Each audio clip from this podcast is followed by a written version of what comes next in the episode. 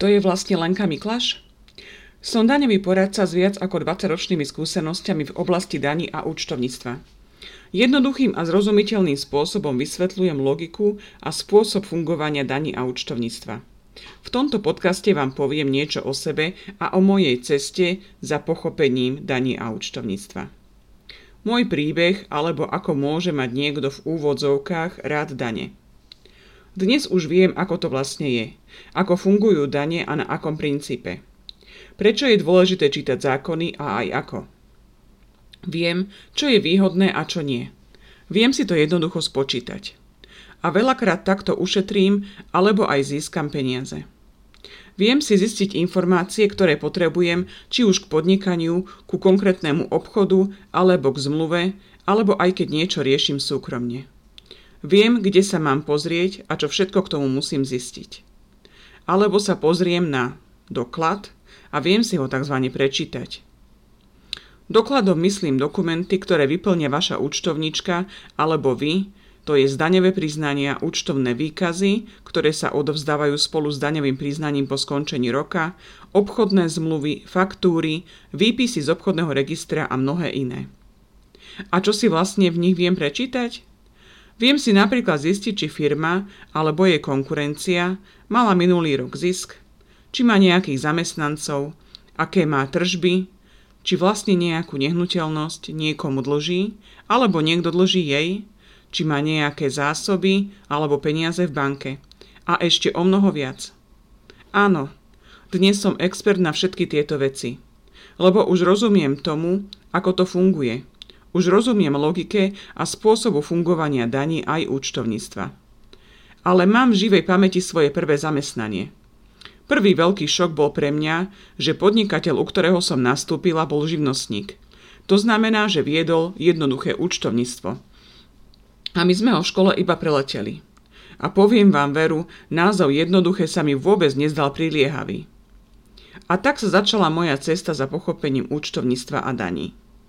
Hneď prvý seminár, čo som absolvovala, sa volal Čo má vedieť mzdová účtovnička. A bol pre mňa šokom. Popravde, mala som milión otázok a nevedela som, kde na ne mám hľadať odpovede. Alebo som otázky nemala, lebo som ani nevedela, že by som nejaké mala mať. Ale neznalosť zákona ani otázok neospravedlňuje. Postupne som sa ale do toho začala dostávať a keď som mala nejaký problém, tak som vyhľadala pomoc daňovú poradkyňu. Každá jej ďalšia návšteva ma presviedčala o tom, že by som chcela mať minimálne také znalosti ako ona. Chcela by som sa vedieť pozrieť na veci ako ona a vedieť sa správne opýtať, aby som dostala odpoveď, ktorú potrebujem.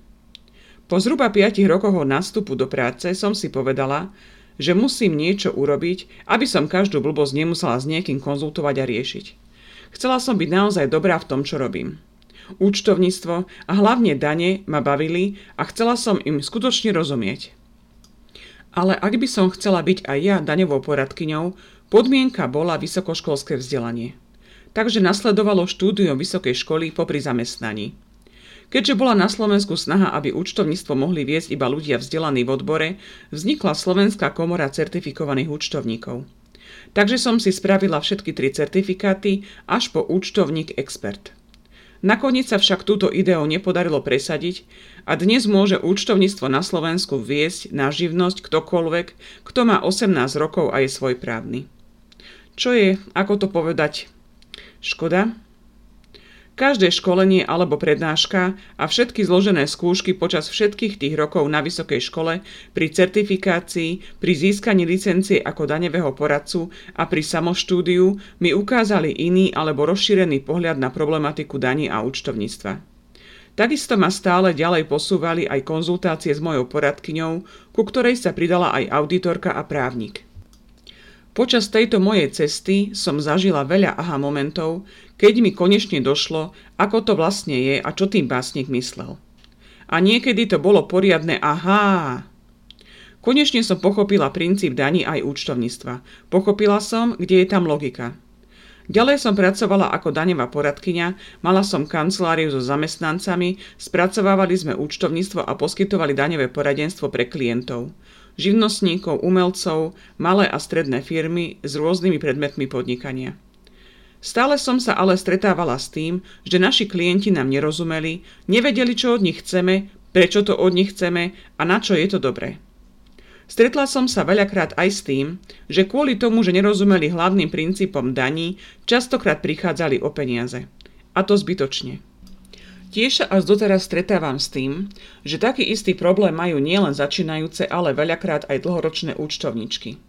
Preto som sa rozhodla založiť stránku w w w bodka lenkamiklas bodka es ka a tento podcast a pomôcť tak všetkým, ktorí o to majú záujem, aby pochopili, ako to všetko vlastne funguje.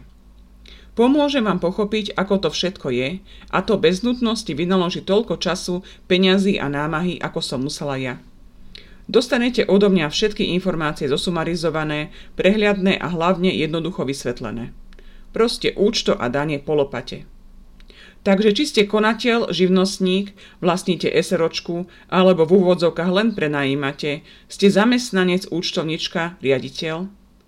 Ak potrebujete a chcete rozumieť účtovníctvu a daňam lepšie, ste na správnej adrese. Naučite sa pozrieť na doklady a zákony a vidieť to, čo vidím ja.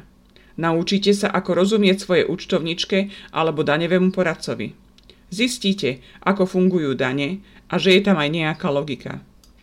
Ste na správnom mieste, lebo veď v koho živote dnes nie sú dane?